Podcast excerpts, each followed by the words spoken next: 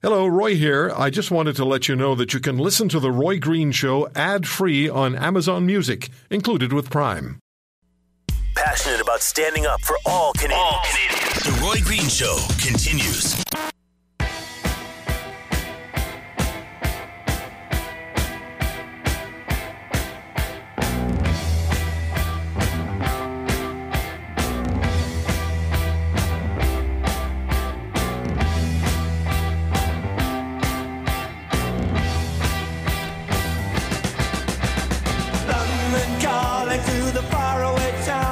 Great deal has been said, written, and commented on as far as the uh, the uh, contretemps, as my friends in Quebec would say, between British Columbia and Alberta about uh, the Northern Gateway pipeline.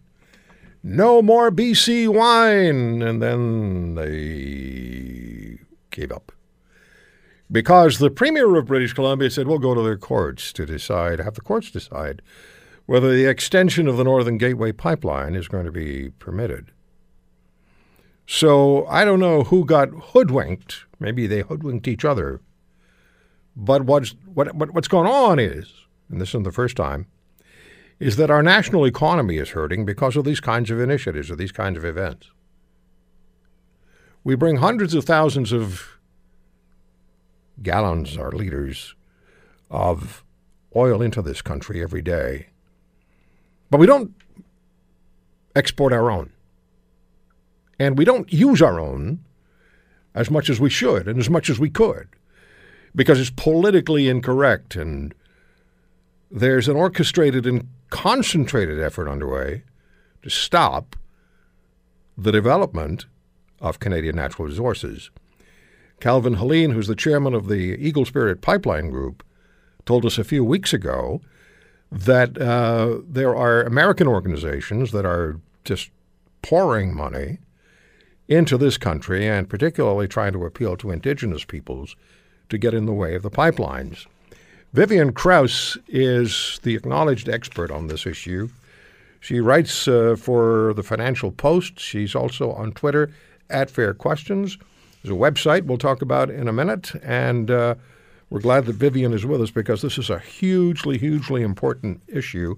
It's not being properly addressed by premiers or by the prime minister.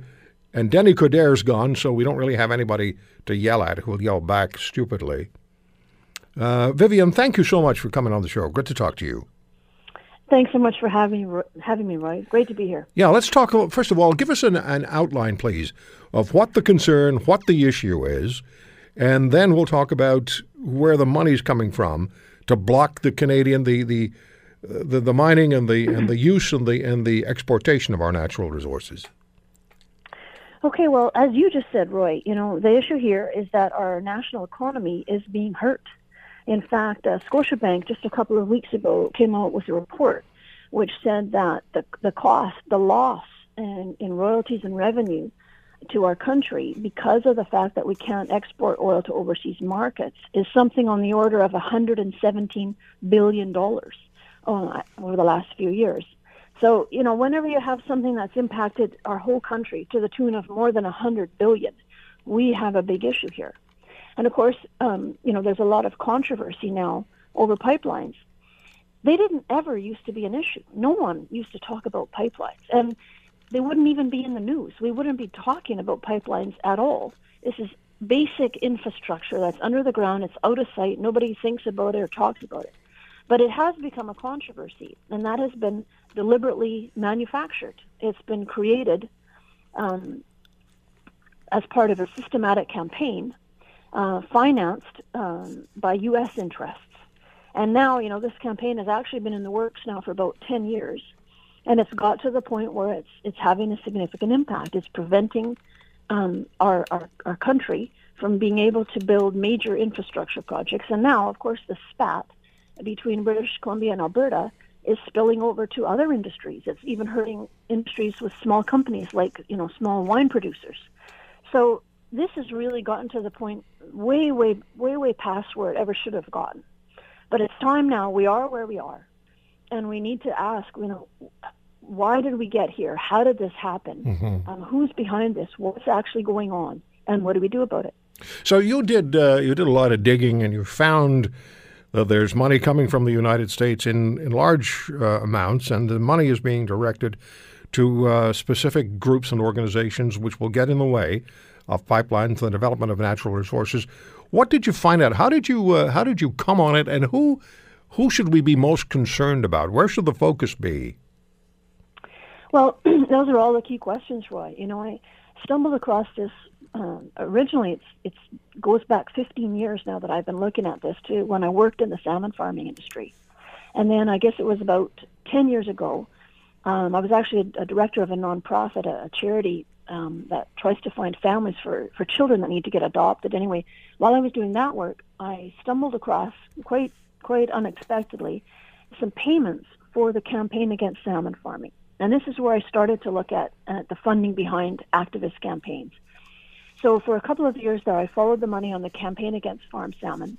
I traced the funding on more than 100 organizations, and it all came from the same source. Was the Packard Foundation in California. And what I found was that the campaign against aquaculture was part of a much larger campaign to prop up the market for commercial fisheries.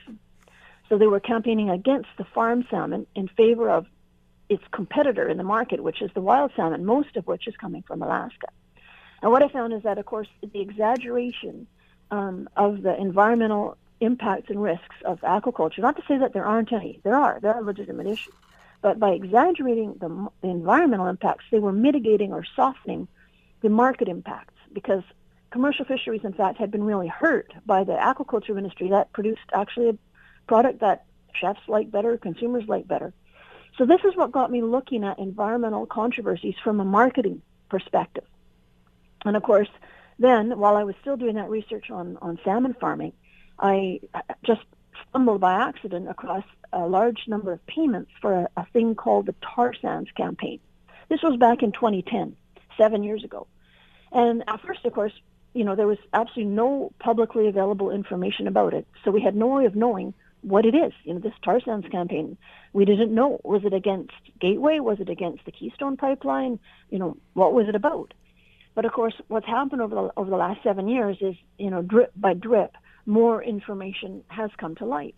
And in fact, last fall, the individual who has been di- directing this this campaign now for for more than de- a decade, his name is Michael Marks. He put on the website of one of the organizations that's behind the scenes that, in fact, from the very beginning, and I'm, I'm quoting in the man's own words, he said, from the very beginning, the campaign strategy was to, and I quote, landlock the, uh, the tar sands crude to keep it out of international markets where it could fetch a high price per barrel. So now there we have it, you know, straight from the, the individual who's been behind this, this campaign has funded more than 100 organizations in Canada, in the U.S., and in Europe the Tides Foundation, um, which is an organization that has been an intermediary between the large billionaire philanthropists who are financing this and the small organizations that are receiving the money, Tides alone has made more than 400 payments, more than 400 checks and wire transfers to organizations that are all involved in creating a fuss over pipelines. And of course, there are legitimate issues. Uh, you know, associated with our use of oil. We use more than a thousand barrels of oil per second. It's an enormous amount of oil.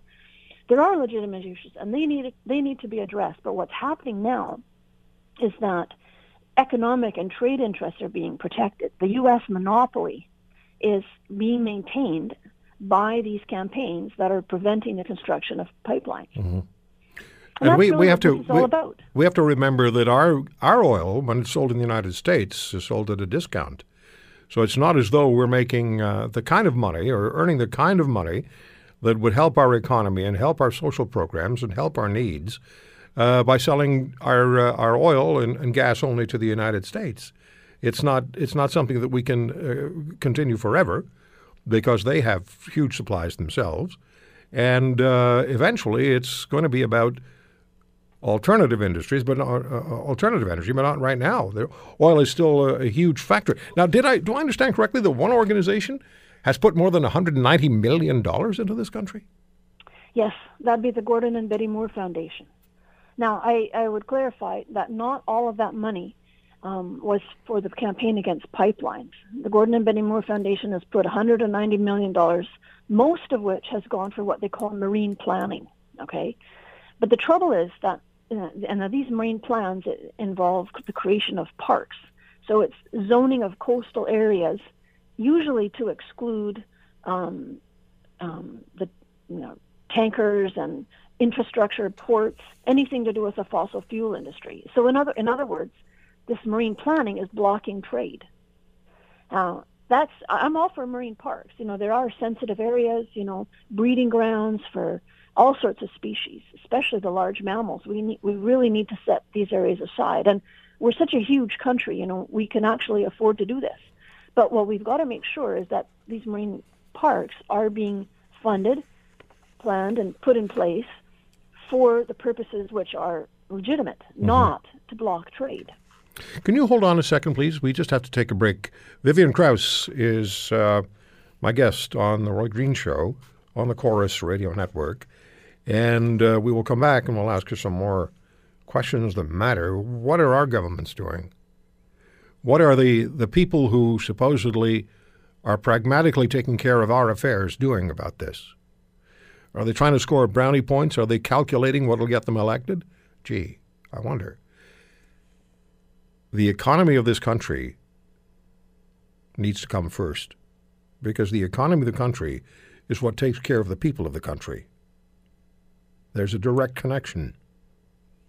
And when one organization from the United States alone puts more than $190 million into, into Canada, albeit not, not just for pipelines, that should speak volumes about their level of commitment to stopping our stopping our economy. Ultimately, that's what it comes down to. More with Vivian Krause after this. One of the most respected and experienced broadcasters in the industry. This is The Roy Green Show.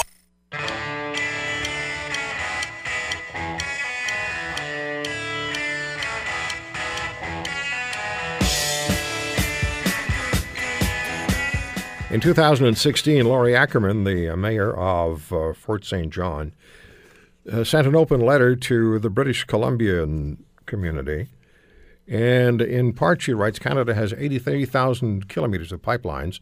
Three million barrels of crude oil is transported safely every single day. BC has over 43,000 kilometers of pipelines. If we took that oil out of the pipelines, we need 4,200 rail cars to move it. How many of those cars would you like rolling through your community? Between 2002 and 2015, 99.9995% of liquid was transported through our pipelines safely. You probably spill more when you fill up at the gas stations. And she uh, adds, I understand why you don't want tankers floating down our beautiful BC coast, but did you know the USA has been shipping up to 600,000 barrels a day of crude from Alaska to the Puget Sound through the Salish Sea for the last 20 years? That was written in 2016. Vivian Krause is my guest at Fair Questions on Twitter. And uh, she's discovered where the money's coming from and where it's going to from American interests to uh, vilify the oil and the natural resources industry in this country to stop the pipelines. And uh, and Vivian, that's for the to the benefit of the United States.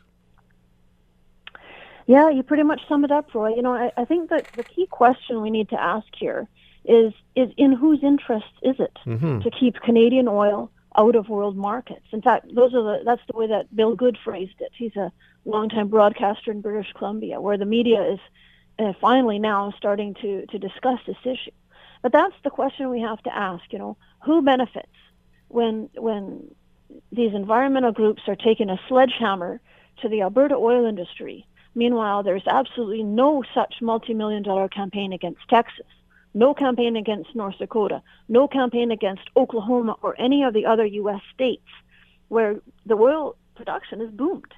And that's the thing that we have to we have to uh, I think deal with is that as a as a as a world we're we're we're embarking on this great green shift, right? Everybody wants to go greener. Everybody wants to be more green. And that's great. That's terrific. Nothing wrong with renewable energy as long as we can afford it. But what's happening now is that in the name and under the guise of protecting the environment, U.S. the United States is getting an unfair advantage because Canada is being kept out of the global markets, investors are being scared away from Cam- from Canada. We're losing out on hundreds of billions of dollars of potential revenue. Meanwhile, oil production is booming in the United States. They have lifted their export ban, and the U.S. is now exporting oil to more than 20 countries.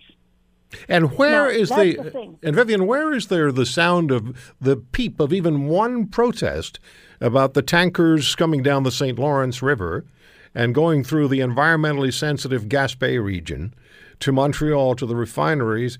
We don't hear anything. Nobody says a word. Nobody's up. Nobody's up in arms against it. And yet, Denis Coderre wanted to stop Energy East from going through Quebec, and the federal government did nothing to uh, really intervene. So, are our politicians? They're not asleep. They're aware. They must be aware. Oh, of course they're aware. So there's we have something going think- on here. we have to think of the of the predicament that our, our prime minister is in in particular you know one one of the the things he's got to deal with is of course it's pretty impossible to keep everybody happy you got you're going to have to disappoint somebody at some point and think of it in terms of the Canada US relationship right you know you know the United States they really don't need much from Canada but there's one thing that they need that they want and they want it desperately and that's our oil because right now about a quarter of the oil that the U.S. uses is from Canada. And and the thing is, if they weren't getting that oil from from Canada, they'd be bringing it in from the Middle East. They'd be even more dependent on East oil. So if we build pipelines, what we are doing is breaking the U.S. monopoly on our oil. That's what we need to realize is that these the real issue here isn't so much the environmental risks; those can be dealt with, and we have competent people, engineers, scientists, and technicians. We can build these pipelines, but we have to realize that in building them, so we can export to markets other than the U.S., mm-hmm. other than taking it by land across the border, we break the U.S. monopoly. We take away their exclusive access to international uh, exports of our oil. And they play And they play one- rough. These people play rough. Well, we yeah, we, we just have to you know we'll have to realize that our prime minister, for example, if he were to back um, Northern Gateway or Energy East, then he's choosing Canadian interests over the interests of his pals in the U.S. And that's that's what we need to understand. Is imagine look at this. Try and look at this from the eyes of our prime minister. He's got a very difficult choice to make. You know, I think if he if he were to to approve the type of of uh, pipeline projects that the former prime minister approved, he would get the exact same frosty response. He would get the cold shoulder from the United States just in the same way that the former prime minister did. So that's the issue. That's why it is so important for Canadians to understand the predicament, understand the difficult choice that whoever it is that is in the office of our prime minister has to make. That's not an easy choice. It's not an easy thing to tell your neighbor, hey, that one thing that you want from us more than anything, that one thing, the exclusive access to our oil exports, can't have it. Because now we want to sell to India. We want to sell to China. You think that the United States wants to happily give up that? No, that and I don't, I don't. And Vivian, I've got about 30 seconds, but I tell you what I would do if I was the Prime Minister of Canada. I'd say my interests are Canada, my interests are the Canadian people. America will do what we can. We won't do what we can't. Get in line.